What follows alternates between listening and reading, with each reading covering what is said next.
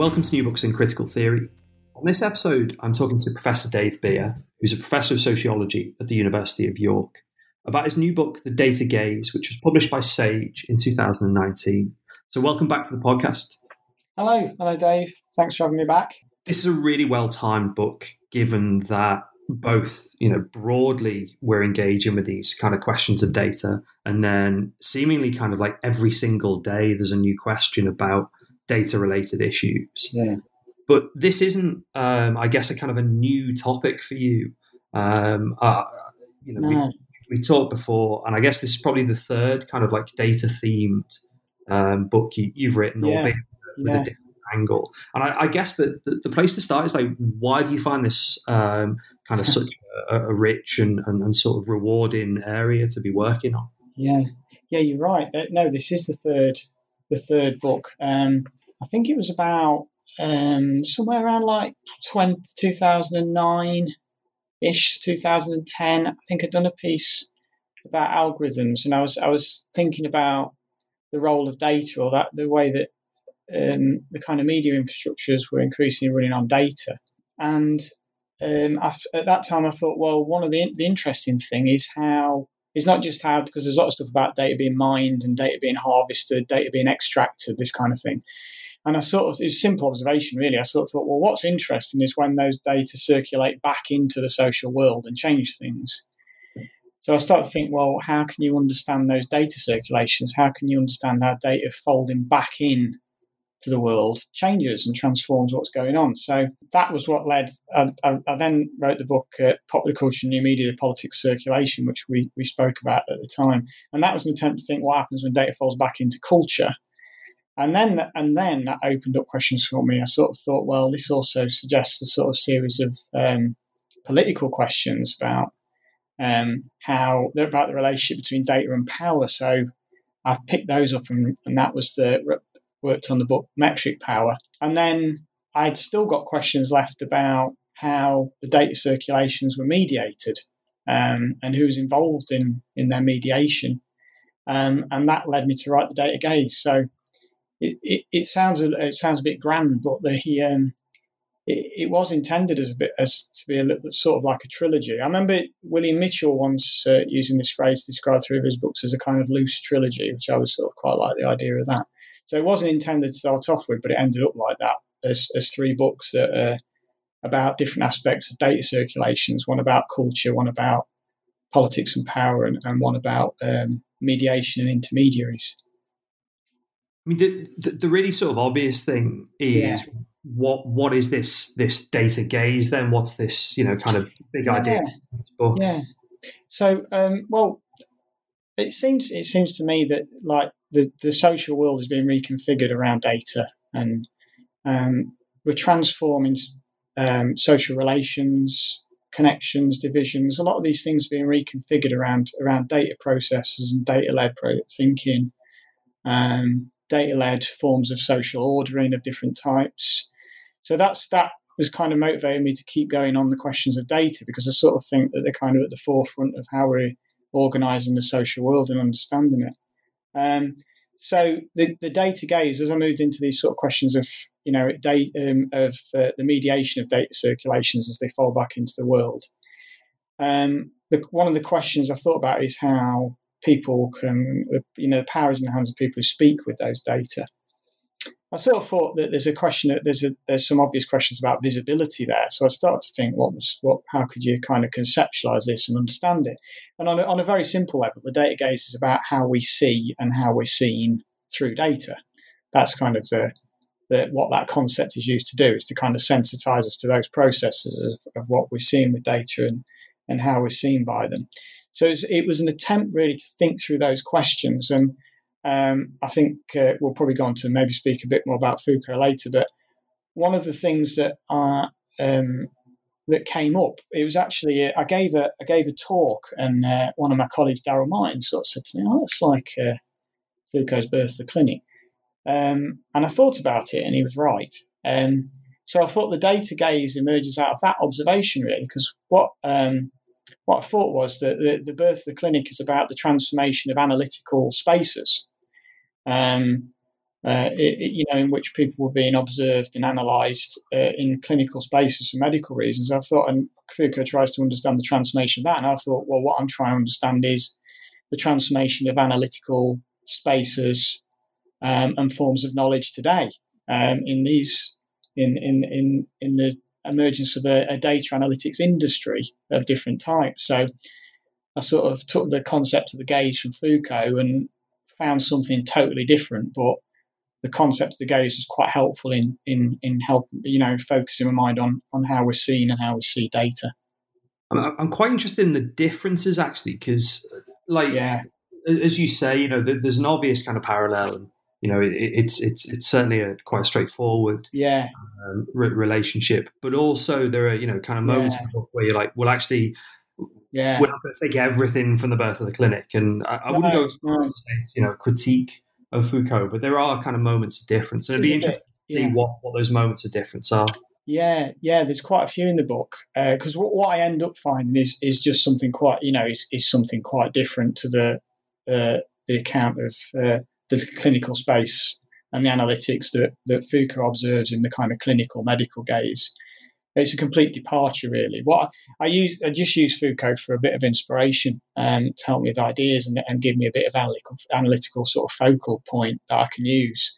Um, so what what I was able to do with with the Foucault text was to actually think about how um, these spaces were transforming and emerging and all these kinds of things. Um, but to give you a couple of examples of, of key differences, I mean, um, one of the things is that the the kind of the data gaze is uh, in no way limited to the uh, to the expert um, contained within the dedicated analytical clinical space. You know, so you've not got these demarcated analytical spaces like you had with the clinic. And you've not got these the same types of demarcation of expertise like the qualified clinician ob- observing and, and holding the data gaze, the uh, the medical gaze. The data gaze is something that spreads more widely and outside of that goes outside of the hands of the expert thanks to the kind of prosthetic software analytics and can be done anywhere at any time. So that allows this, this gaze to spread outwards into the organizations that we're a part of. It's a kind of decentered gaze that spreads into the social world and can be operated in uh, uh, in different ways. Um, so that was that was one of the key findings. Uh, two of them really about expertise and and, and spaces of, of analytics.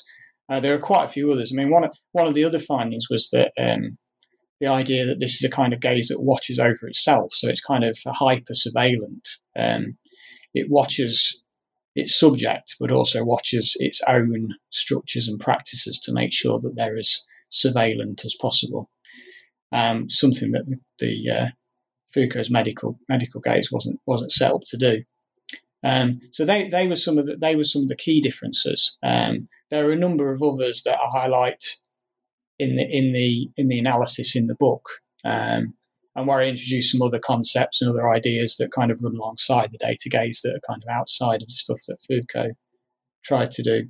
I mean, one of the one of the things, for example, is that uh, we'll probably go on to speak about, but is uh, the like questions around temporality, time, and speed um, of, of analytics, which Foucault touches on a little bit in the birth of the clinic, but temporality is not really a, a prominent part of his analysis, but I think it's much more important in the kind of data analytics, data gaze stuff that I talk about. Yeah, I mean, it, it sounds like an almost sort of bland or, or, like flippant comment to say, you know, the birth of the clinic is now what fifty years old. Yeah, um, yeah. You know, early nineteen sixties. Yeah, around that time. And you know, whilst the kind of central theoretical insights are important and have you know a, yeah. a, a longevity, yeah, they're, they're, really important, like like basic social differences. And yeah. and actually, one way of, of yeah. getting to them is probably through that idea, actually, about the idea that things have sped up, that culture is faster, uh, that you know time itself is, is being compressed and and it's worth before we kind of talk, you know, specifically about uh, data imaginaries, data capitalism. Before we get into things like infrastructure, mm. maybe hearing a little bit about, I guess, the kind of um, idea of, of social or cultural acceleration that comes slightly later in the book, but it'd be useful to um, to hear about that now. Yeah, Uh, yeah, so it's it's to do with um, ideas of kind of acceleration as much as with the acceleration itself. I think there's a big push towards kind of the idea of kind of real time analytics. Um, and that kind of, the idea, you know, Mark Andrejevic calls about like immediation. You know that you can do things in the moment and it gets faster. Those kind of uh, until it's until it's immediate.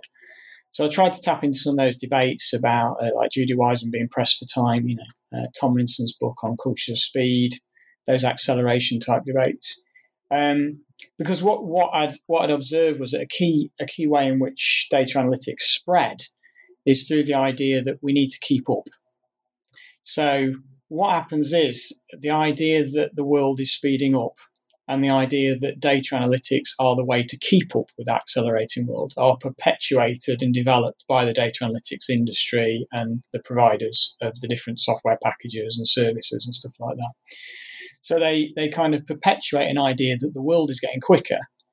And they couple that with the idea that the only way to keep up with a sort of increasingly competitive, accelerating, speeding up culture and society and marketplace and everything is for you to become increasingly datafied, data led, data informed, and that you need increasingly powerful analytics to be able to compete. Otherwise, you'll be left behind. So there's a kind of fear of being left behind in these uh, accelerating spaces that drives the push towards um, incorporating data analytics into organizations is this, is this uh, I guess, part of the what, what you describe in, in, the book? This idea of a data imaginary, um, yeah. Yeah. which yeah. seemed to be doing two things in my reading. On the one hand, was that as you described, like disciplining device. You know, if you're not into this, if you're not on top of this, uh, your firm your government, your individual personality will be left behind.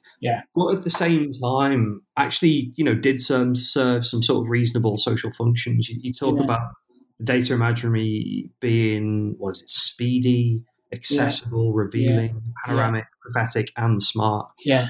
Um, and that sort of like weird hybrid of you know sort of discipline and promise was was really interesting. Yeah.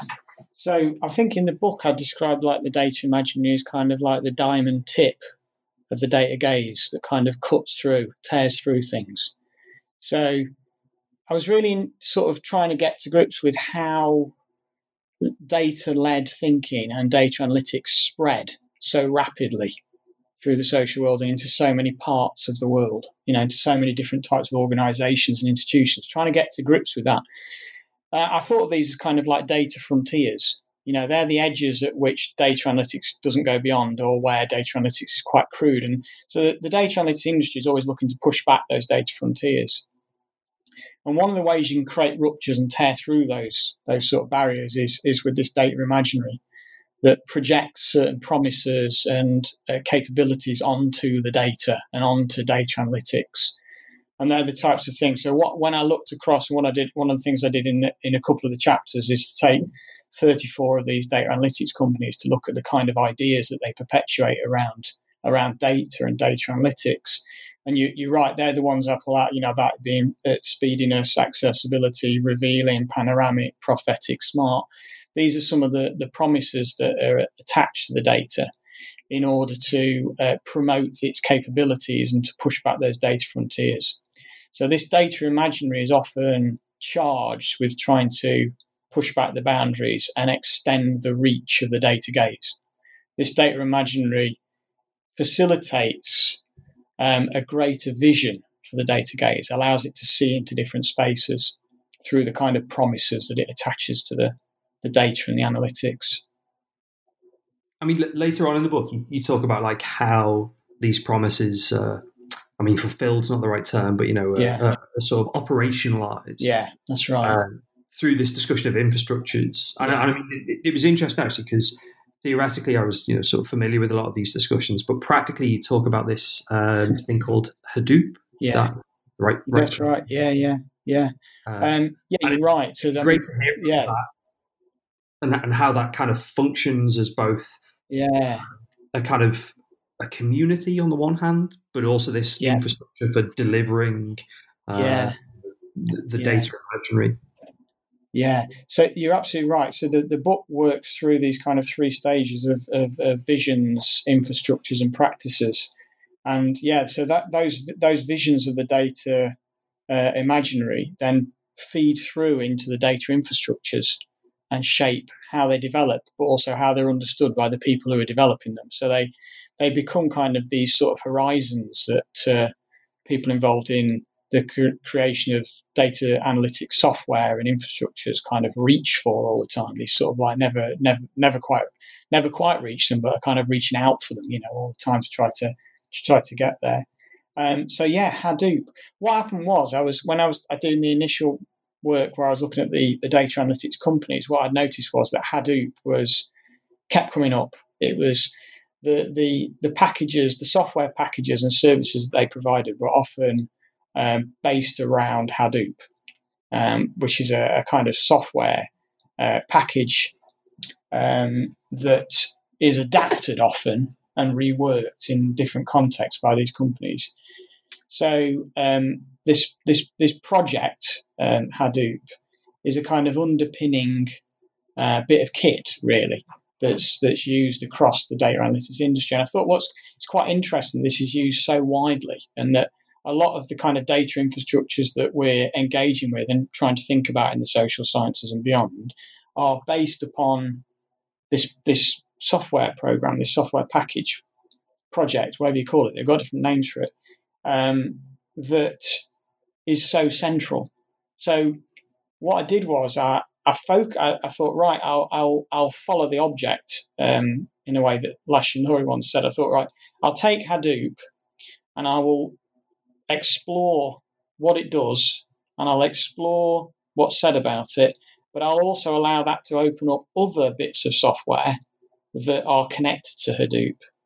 Um, so I found, and what, and what I found is that, well, as you described it, really, I found this kind of Hadoop was a kind of central kind of um, touchstone for a lot of different types of software projects that were all connected together to create these like constellations of of, of devices that are then used within data analytics.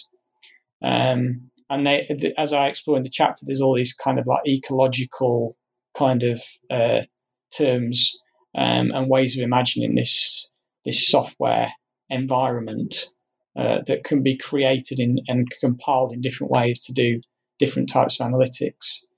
Um, and you're right. It, it, the idea of community, the idea that there's a kind of community of people building this because it's kind of open source software package that has commercial funders that are based in some of the big tech platforms that that we're familiar with, um, but has a community of, and they emphasise this notion of community of people kind of building it, contributing it, um, and creating bits of code that are added to it and that kind of thing. So I thought it's quite interesting to to try to understand the these kind of infrastructural projects that underpin the data processes that we're all exposed to. And I suppose what's interesting about it is, yeah. you know, you, are telling a story of, as you described earlier in the book, you know, data capitalism. Uh, yeah. The sense yeah. of like, there's not just kind of, you know, money to be made here, but, you know, there's a yeah. reconfiguration of how, you know, particularly sort of businesses, but uh, money making organizations can function in their relations to the social world. But at the yeah. same time, there's like that weird kind of almost sort of old school um, yeah. utopian approach of like, we're just programmers, you know, yeah. working. Yeah, yeah. And, and it's interesting to see those two things, I guess, kind of in, in, in tension. It is, yeah. Do, do you sort of like, yeah.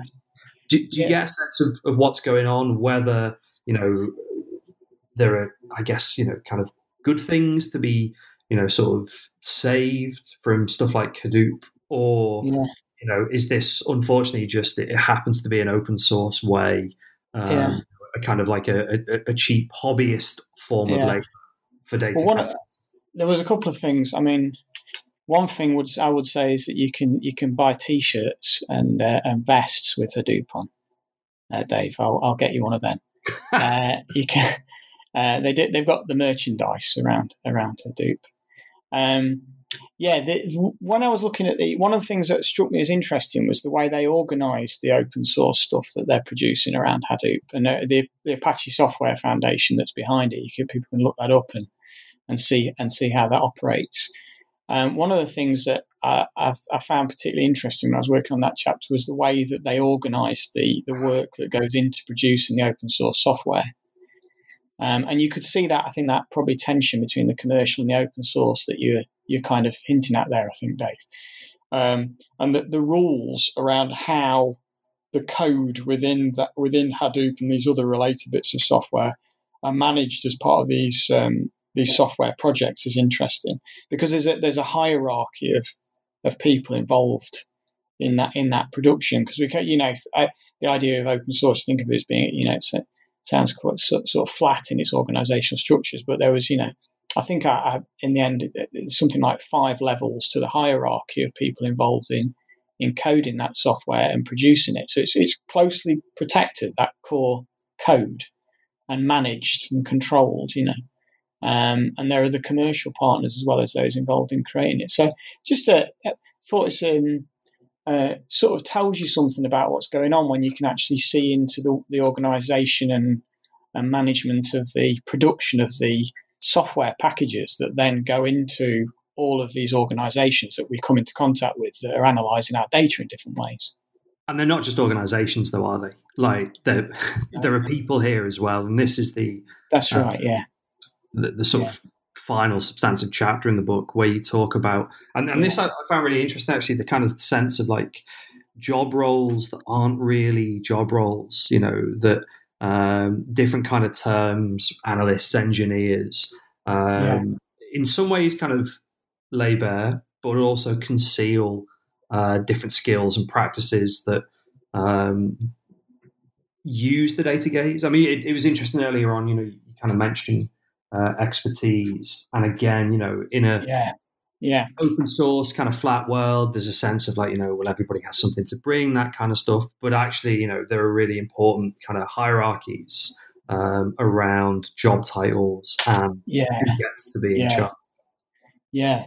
Yeah. So you, you, one of the things that emerges in the data imaginary is the idea that anybody can be their own data analyst so anybody through the software packages you know the idea that they're really intuitive and accessible um, you can turn yourself into a data analyst with relatively little knowledge of what's of or or, uh, qualification. So you can you can um, you can take on the data gaze. You can have your own data gaze simply by buying into these software packages.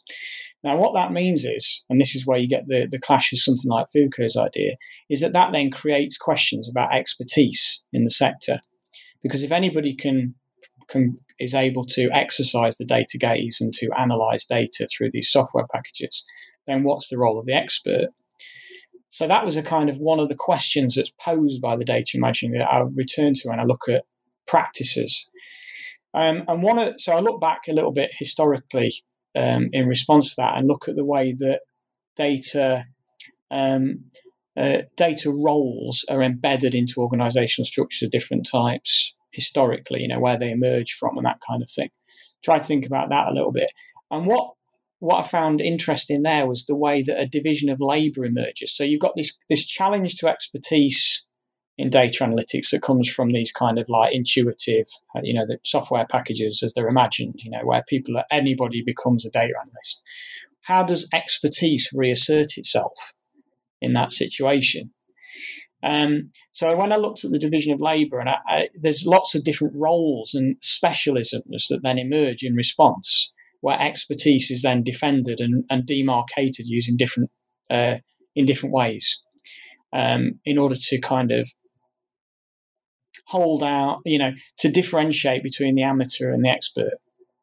Um, and what I do in that chapter is identify some of those that splintering of the division of labour into specialisms as it unfolds, but focusing upon the data analyst and the data engineer in terms of what it is that enables them to demarcate the space of expertise, to demarcate themselves as being the expert. Um, and in the data, in the case of the data analyst, it's to do with their ability to uh, cast a kind of um, eye over the data in a particular way, the kind of kind of expert eye an expert vision that allows us to see other things, to understand the data, to know when it's clean, to know how to look after it, to know how to make it sanitary, these types of things, because some of that the clinical metaphors actually re-emerging in that chapter. Um, so I look at I look at that and the, the, the kind of expertise around an understanding of data that the data analyst holds onto that can demarcate their expertise. Um, and in the case of the data engineer, it's a detailed understanding of the infrastructures and how the components within data infrastructures can be um, put into constellations that facilitate certain types of analytical practices or certain insights. So, where the amateur d- data user might be working off a, a pre-packaged bit of software, the data engineer is working is managing these flow data flows of these different pipelines of data flows, or they're they're managing the combination of of different uh, versions of Hadoop and these other types of softwares that I uh, talk about pig and these are, they've all got quite interesting names that combine together. So they know how to combine the components of the data infrastructure to optimize the data analytics. That's the idea anyway. So what happens is, and what I look at in that chapter is the emergence of like this new division of labour in which expertise is demarcated by those actors in particular ways. So there's, there's these categories of actors emerge. They're able, they're, they're able to demarcate their own expertise and to differentiate themselves from the kind of amateur who's working with their prosthetic vision of the of the, of the software that's being you know used to analyze the data. The question that I guess I have about the book, and this is maybe you know a, sort of a, a little bit uh, provocative, is no, it, the yeah. extent to which this is a problem. I, I yeah, mean, yeah, in, yeah, yeah. In, in metric yeah, power, Nice. you know, there was a, like a strong sense of this is a yeah. massive problem. Whereas, yeah, yeah, yeah. with, with yeah. the data gaze, I, I didn't like, you know, I mean, we, we've alluded yeah. to this already, you know, kind of questions yeah, about yeah. Uh, how capitalism works, who makes money, who is in control, crucially, you know, who is allowed to deploy the data gaze. Yeah, yeah. But is it like a problem? You know, is is this is the data because yeah, tyranny of metrics there was a strong sense in that book about we need to do some resisting. Yeah. I guess my question is like, should we be resisting the data gaze? Yeah. Or should we all just be kind of learning how to code? Yeah, no, it's a really good, it's a really good question, Dave, and it and it you that is a key difference between these texts. Um, when I wrote Metric Power, I wanted to write something that was about the, the way that power was being exercised over people, and and trying to think very political terms about that. Now, I think this book is still political, but in a different way. Because what I thought is with this, I want to show, well, I'll, I'll, I'll try and show what's going on. I'll try and kind of give these sorts of like glimpses into this massive emergent industry of data analytics, which has largely been neglected despite the fact it's grown to something massive in scale. I'll try to kind of show how it works and how I think these data led processes are spreading into the organizations and institutions we're a part of, how they work, how the infrastructures are built, the types of practices that are going on, the sorts of promises, you know, try and kind of like really lay those out. And and in this in, in the data gaze, I still try to put the presence of a kind of data informed, data led capitalism and way of thinking at the center of the book in the same way as I did with metric power. But the politics is a bit more woven into it, I think, in this particular text. I didn't want to present it as starkly as I, as I'd done in in metric power. And it, I wanted to lay it out so that people could make the, their mind up about whether or not they want to resist. And if they do want to, then there might be some clues in by unraveling what's going on. There might be some clues in how to do it and how to present it. I mean, one of the obvious things is if you look at the data imaginary and its promises, if that's the way in which data analytics spread, then there's an opportunity there to counter those ideas about the world that are being presented and attached as promises because they're not necessarily realities. They're ways of thinking about data, they're ways of seeing the world that can then be countered by people if they want to to resist. And, and understanding similarly where the infrastructures come from means that you can understand how capitalism is woven into the the, the spaces that we occupy and the and the roles the people involved. You know, once you sort of understand those practices, you can perhaps get a better grips of a, a better grip on on how you might respond. So yeah, I would I would agree. And it, it this was written, and I, I, suppose this is what you know the Foucault inspiration perhaps played out a little bit as well, because Foucault's text is a bit like that, I think too. Um, I was laying it out in a way that would facilitate people thinking about whether or how they might resist, and it might be it, in some ways this is more instructional about what you might do in response than uh, than the metric power. Whether it's a problem or not, I think it can be damaging and I think it can be harmful and I think it can be violent in different ways.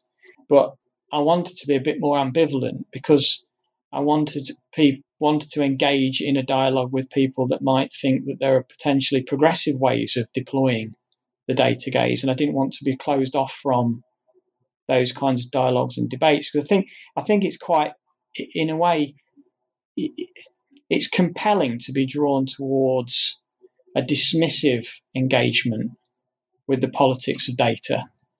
Um, and I just wanted to lay things out a bit more here to open up dialogue with people that might see it from different perspectives. And I wanted the subversiveness to be woven into the text a little bit more in this occasion. I don't know if that actually makes sense, but that's kind of what I was intending anyway. I was I often think about these. I think you might know this, Dave, but I often think about these things in terms of music. And this is the equivalent of, uh, you know, the second verse of "Come On Eileen" or something. It's like a, a, yeah, a subversive politics kind of hidden in something uh, that's um, hopefully a bit more uh, glossy. And in the spirit of a kind of, you know, speeded up, compressed time. Yeah. What's the next project? I mean, is is there a you know Hitchhiker's Guide style um, trilogy in four parts, another data book, or uh, I mean, um, like to an extent, the three books yeah. in, in some ways, yeah. you know, you've settled the accounts, I guess. Yeah. kind of, yeah. Here's what, what what's gone on in the media space. Here's a political critique. Yeah. here's, you know, a, almost kind of an STS, follow the object style reading. Yeah. So um, yeah, what, what what's what's left to do, or is it time for something completely different? Yeah, probably time for some. I think there'll be some related things. I feel like I've said what I can at the moment, but you know, sometimes it'll be like a few months down the line, you think, oh, there is something else to say about that, you know. The yeah, so what happened once I submitted the data gaze, I, I just went and uh, returned to a, a, book I was writing about George Simmel. Just something totally different, really. I mean, on the surface, totally different, but um, actually related in, in the way that they're in the type of the type of social science, I think. So, which I which I completed, uh, called uh, uh, George Simmel's Concluding Thoughts, which is about the last four years of, of Simmel's life um, and his writings during that period. And and I, I worked on a, a, short book for um, for for Emerald called The Quirks of Digital Culture, which is, is going to be out later this year as well. And that's that's a short book that tries to uh, to do something quite different with with some of the ideas that I'd worked on over previous years. And then that's kind of of, you know, a moment to pause really. So I'm hoping to I've got a little bit of a plan for something that um, that might touch on uh, a few of the kind of technological developments that we're seeing unfolding and that will unfold over the next three years. So my plan is perhaps to take two or three years now and just uh, try to write something about those. So they'll touch on data, but I think probably going in a, in a bit of a different direction.